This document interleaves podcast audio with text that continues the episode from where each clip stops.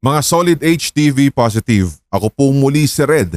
Suportahan po ninyo ang ating bunsong channel, ang Pulang Likido Animated Horror Stories. Subscribe na! Yo, yo, yo! Subscriber si Lakbot Stories na naman ngayong Wednesday ng gabi. Tamang pahinga, tamang paantok o ano ginagawa nyo, mag-i-start pa lang ng work. Perfect na perfect po na i-partner ang ating podcast sa inyo lalong lalo na kung meron ka na kape ni Lola Trinidad na hinihigop ngayon mula po sa ating HTV merch. Check out nyo na bago i-check out ng iba. Hanapin nyo na lamang po ang Facebook page ng kape ni Lola Trinidad sa Facebook para na sa ganun na inyo pong mahagilap din ng direct link patungo sa ating HTV merch. Umpisa-umpisa nagbenta. Pero ganun pa man, maraming maraming salamat sa influx ng ating mga stories na nare-receive po sa sindakstories2008 at gmail.com pero ngayon atin pong pagtutuunan ng pansin ang kwentong mula naman po sa ating email at ito ay galing po kay Andy, hindi tunay na pangalan. Ito ang subscribers Hilakbot Stories Stories Stories Stories Itago niyo na lang po ako sa pangalang Andy. Sa ngayon po ay akin po munang ibabahagi ang tungkol sa itim na imaheng nakita ko. Marami pa po akong nais ibahagi sa inyong kwentong katatakutan pero sa ngayon ay ito po munang hindi ko malilimutan at masasabi kong nakakatakot. Nasanay na rin po ako Sir Red na kapag bago ako sa isang bahay o unang beses ko pa lamang napuntahan ay meron talaga akong imaheng nakikita na alam kong hindi normal. Unang naranasan ko po ito sa nilipatan naming bahay sa Lucena sa probinsya ng Quezon. That was 2013. Bale ito po ay pangalawang bahay na namin na nalipatan sapagkat yung unang bahay ay meron din akong kakaibang naranasan at mas malala pa. So balik tayo dito muna sa pangalawang bahay. Noon ay pagaling pa lang ako sa aking sakit. Kagagaling ko lamang po talaga sa isang malalang sakit na hindi maipaliwanag kung ano. Basta para sa akin, lagnat ang nararamdaman ko noon at pangihina ng aking katawan. Sa pangalawang bahay naming nalipatan ay may imahe akong nakikita sa pader. Maliwanag ko namang pwedeng sabihin na anino ito pero mabilis lamang na dumadaan sa gilid ng aking paningin lalo kapag ako ay nanonood ng telebisyon sa aming salas. Karaniwan ko po itong nakikita. Minsan ay papasok sa loob ng aming kwarto o kaya naman ay dadaan lamang doon. Ang mga kwartong iyon ay nasa tabi lamang din po ng aming salas kung kaya't kapag may dadaan o may papasok doon ay makikita mo kaagad. Madalas nga po na nagpapakita sa akin yung itim na aninong ito at parang segundo lang talaga yung bilis ng pagdaan niya.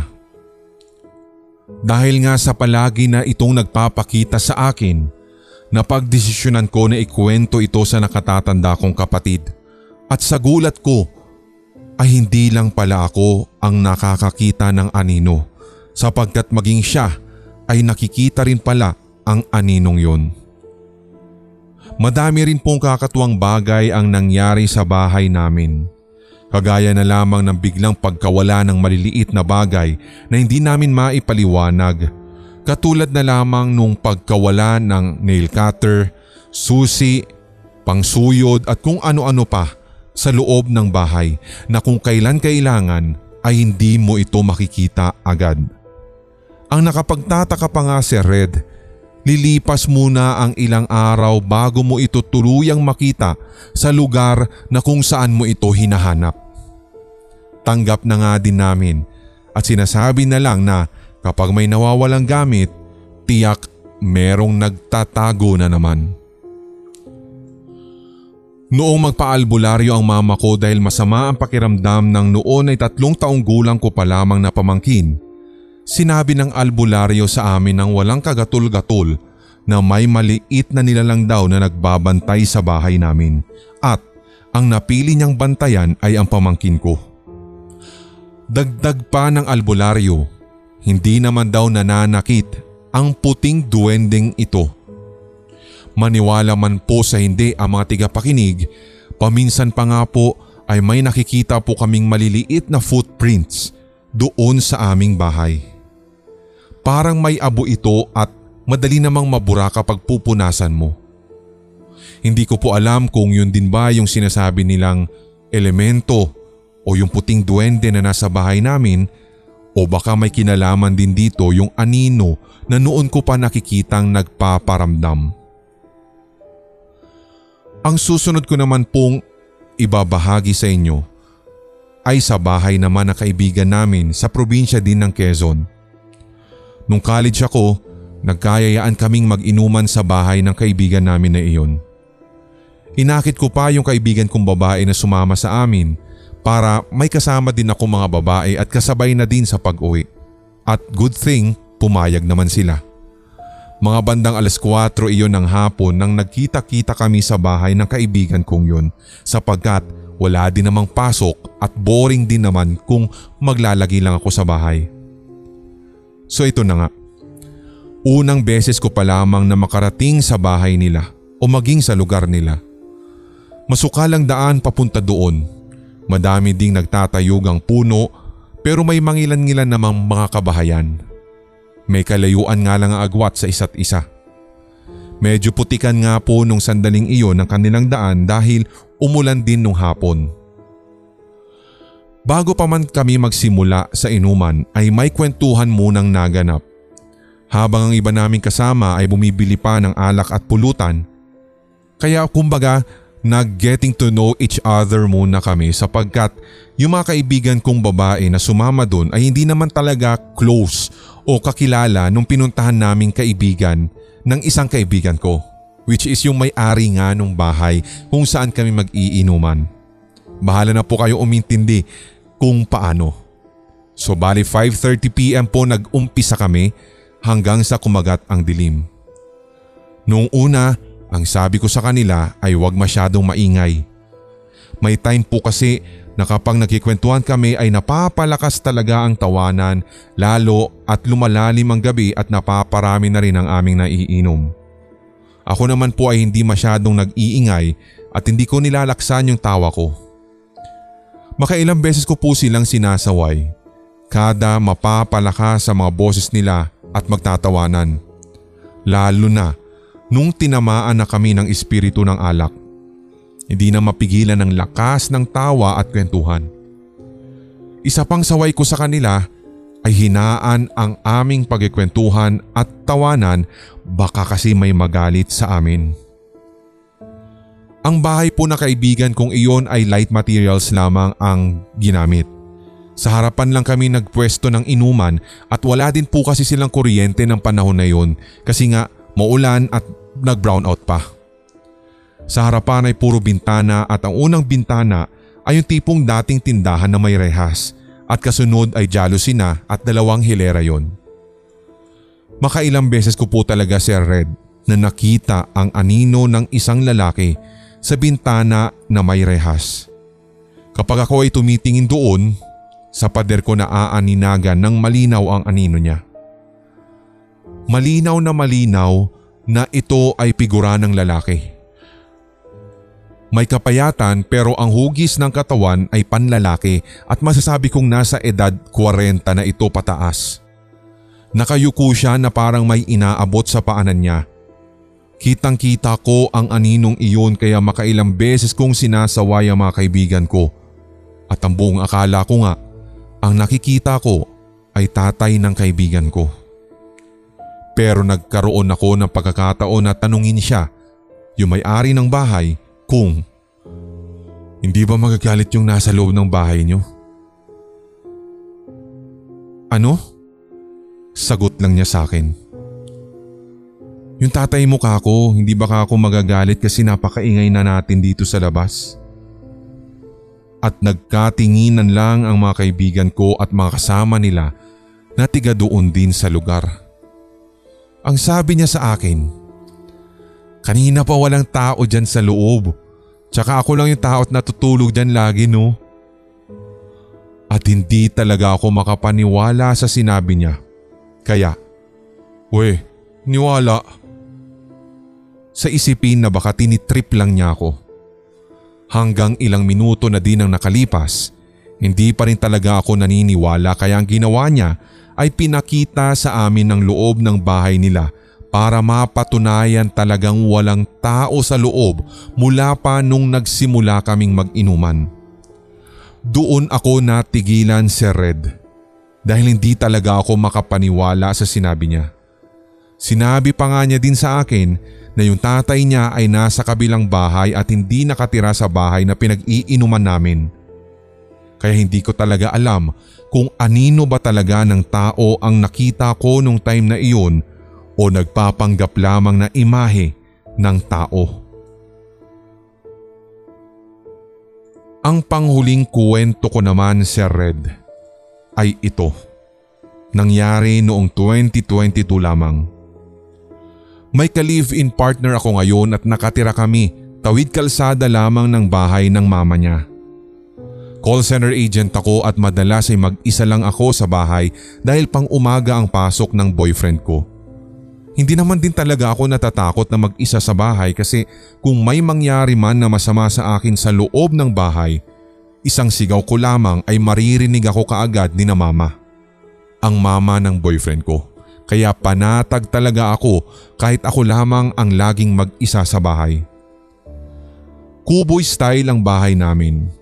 Ang dingding namin ay amakan o yung sawali kung tawagin. Kawayan na pinitpit at tinuwid at ginawang dingding. Ang higaan kong kama ay katabi lamang ng bintana namin. Kapag dumungaw ka nga sa bintana ay dun mo makikita ang bahay ni na mama. Isang dipa ang layo nun. Doon ako madalas may makitang anino ng lalaki. Kapag nabibiglang tingin lamang ako tsaka iyon nagpapakita sa akin. Patagilid itong dumudungaw mula sa labas ng bahagi ng bintana namin. Sa katunayan nga si Red ay maraming beses ko na itong nakikita at madalas kapag pagod ako at nga lumata dahil sa puyat. Kapag biglang titingin ako sa bintana namin Ando na naman siya at bigla na naman itong nawawala. Hindi ko alam kung dulot lamang ba talaga ng pagod at puyat o sadyang may mapaglarong nilalang na nagmamasid sa akin. Parang naging normal na nga lang sa akin ngayon ang mga ganitong pangyayari sa dami ko nang nakita at naranasan na ganitong kakatuwang mga bagay. Kaya nga ang iniisip ko ay baka elemento lamang na nagpaparamdam o nagpapapansin ito sa akin. Ganun na lang lagi yung iniisip ko kasi sa labas ng bahay ni na mama may katabi itong mga puno ng saging na malalago at matataas. Kaya ang iniisip ko, maaaring doon nang gagaling yung mga elemento o yung mga aninong nakikita ko at dahil alam nilang aktibo ang aking sixth sense, ay sa akin sila lumalapit. Hindi ko na nga din po sana ikikwento ito sa boyfriend ko kasi baka tablan siya ng hilakbot pero isang tanghali habang namamahinga kami sa harapan ng bahay namin sa ilalim ng puno ng mangga. Doon kasi masarap talagang tumambay lalo kapag mainit ang panahon at hindi kami makatulog ng tanghali. As in bigla na lang, out of nowhere, nabanggit niya yung history ng bahay na tinitirhan namin. Nabanggit niya na dati, noong bata pa siya, may nakatira daw na matandang lalaki sa bahay namin. Sobrang tagal na pala ng bahay na iyon at halos may dalawang dekada na ring nakatayo.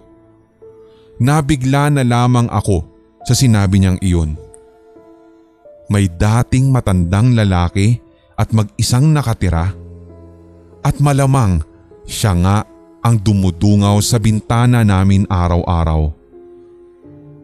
Kapag nalalasing nga daw ang matandang iyon, sinasabi daw nito sa kanila na Nakikita ko lahat ng ginagawa nyo.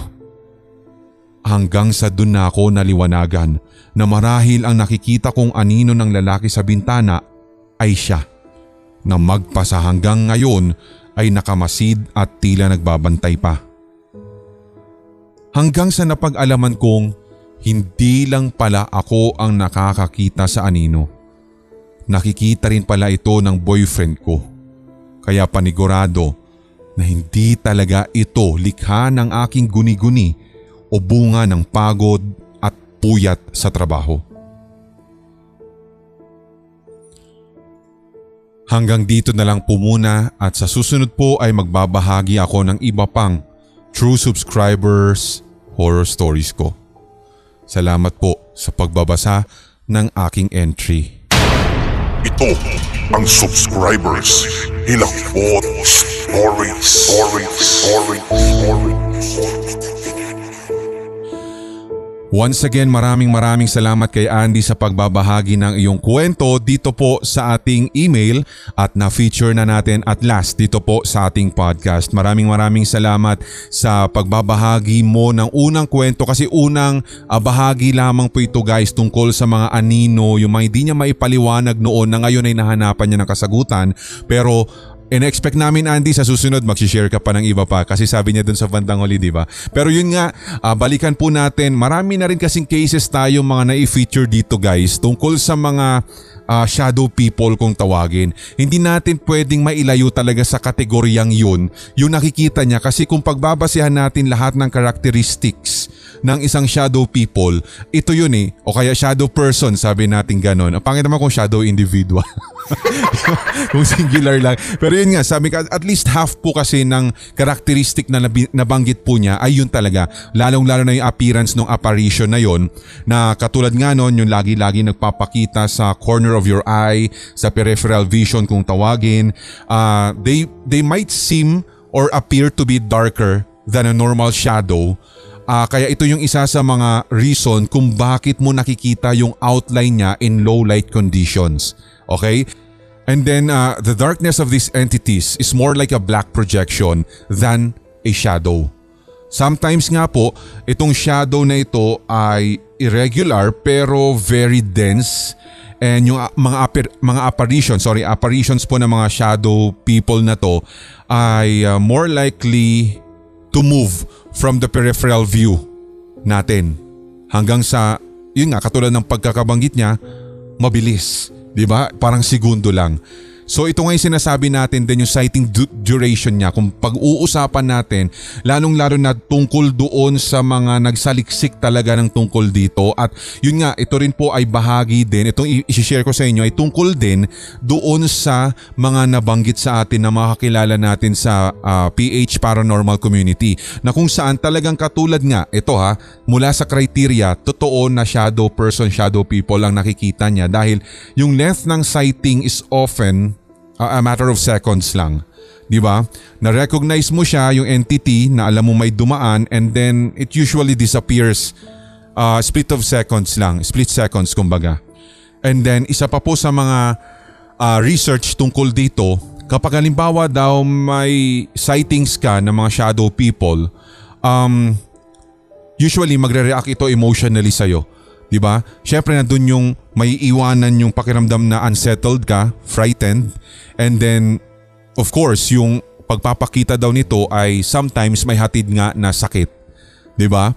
Kaya yun kung babalikan mo yung kwento niya, ito yun eh, pasok na pasok talaga dito. At sinasabi din na halos 40 to 50% ng mga tao, mga mortal na naka-encounter ng mga shadow people, ay usually daw po nila nakikita Itong mga ito, mga aparisyon na ito, early in the morning o kaya pat pagkatapos po ng takip silim.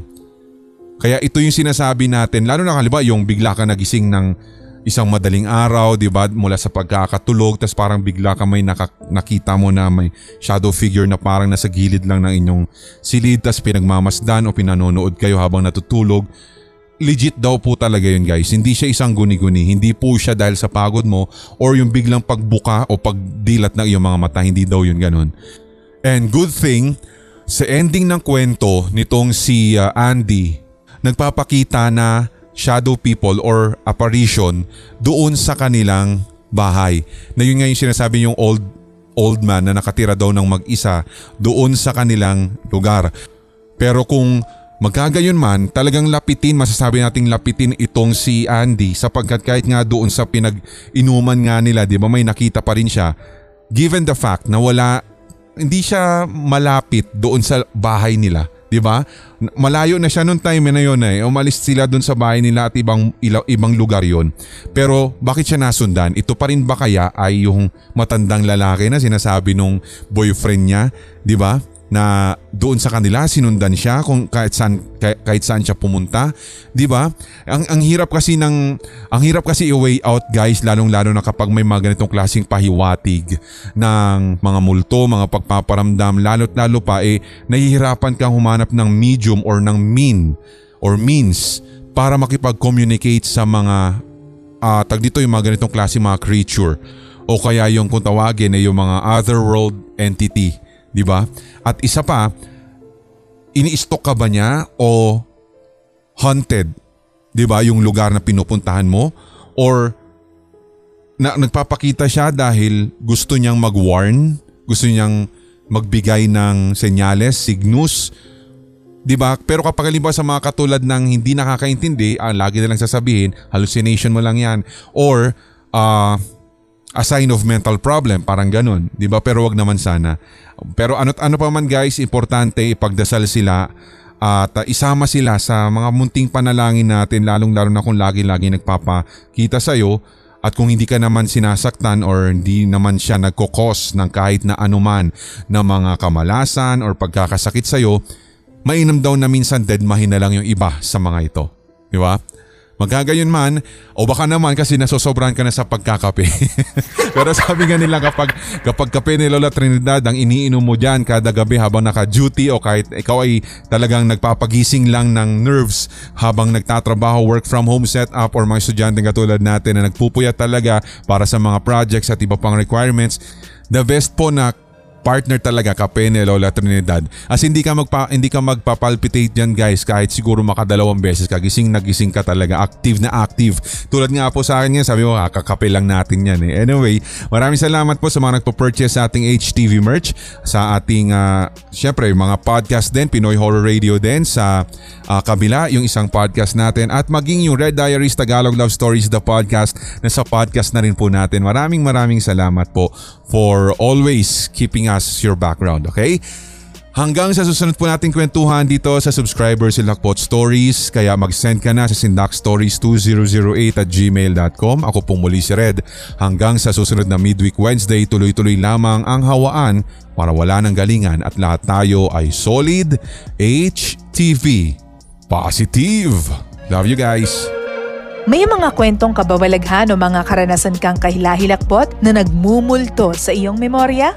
Ibahagi na yan sa pamamagitan ng voice message o kaya itype at isend sa sindakstories2008 at gmail.com. Maaari ring i-private message sa Hilakbot TV Facebook page. Ating pagkwentuhan ang inyong real paranormal experiences kasama si Red. Sabayang mapapakinggan sa Hilakbot TV YouTube channel at HTV Facebook page.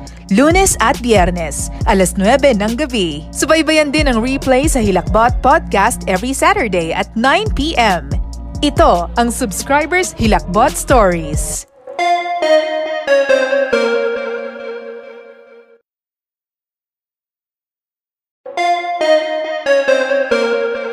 Pakinggan ang mga tampok na short and bite-sized scares sa Hilakbot TikTok. Follow www.tiktok.com slash at hilakbot underscore horror stories or type Hilakbot TV PH Horror Stories. Maraming salamat sa mga follows, mga solid HTV positive.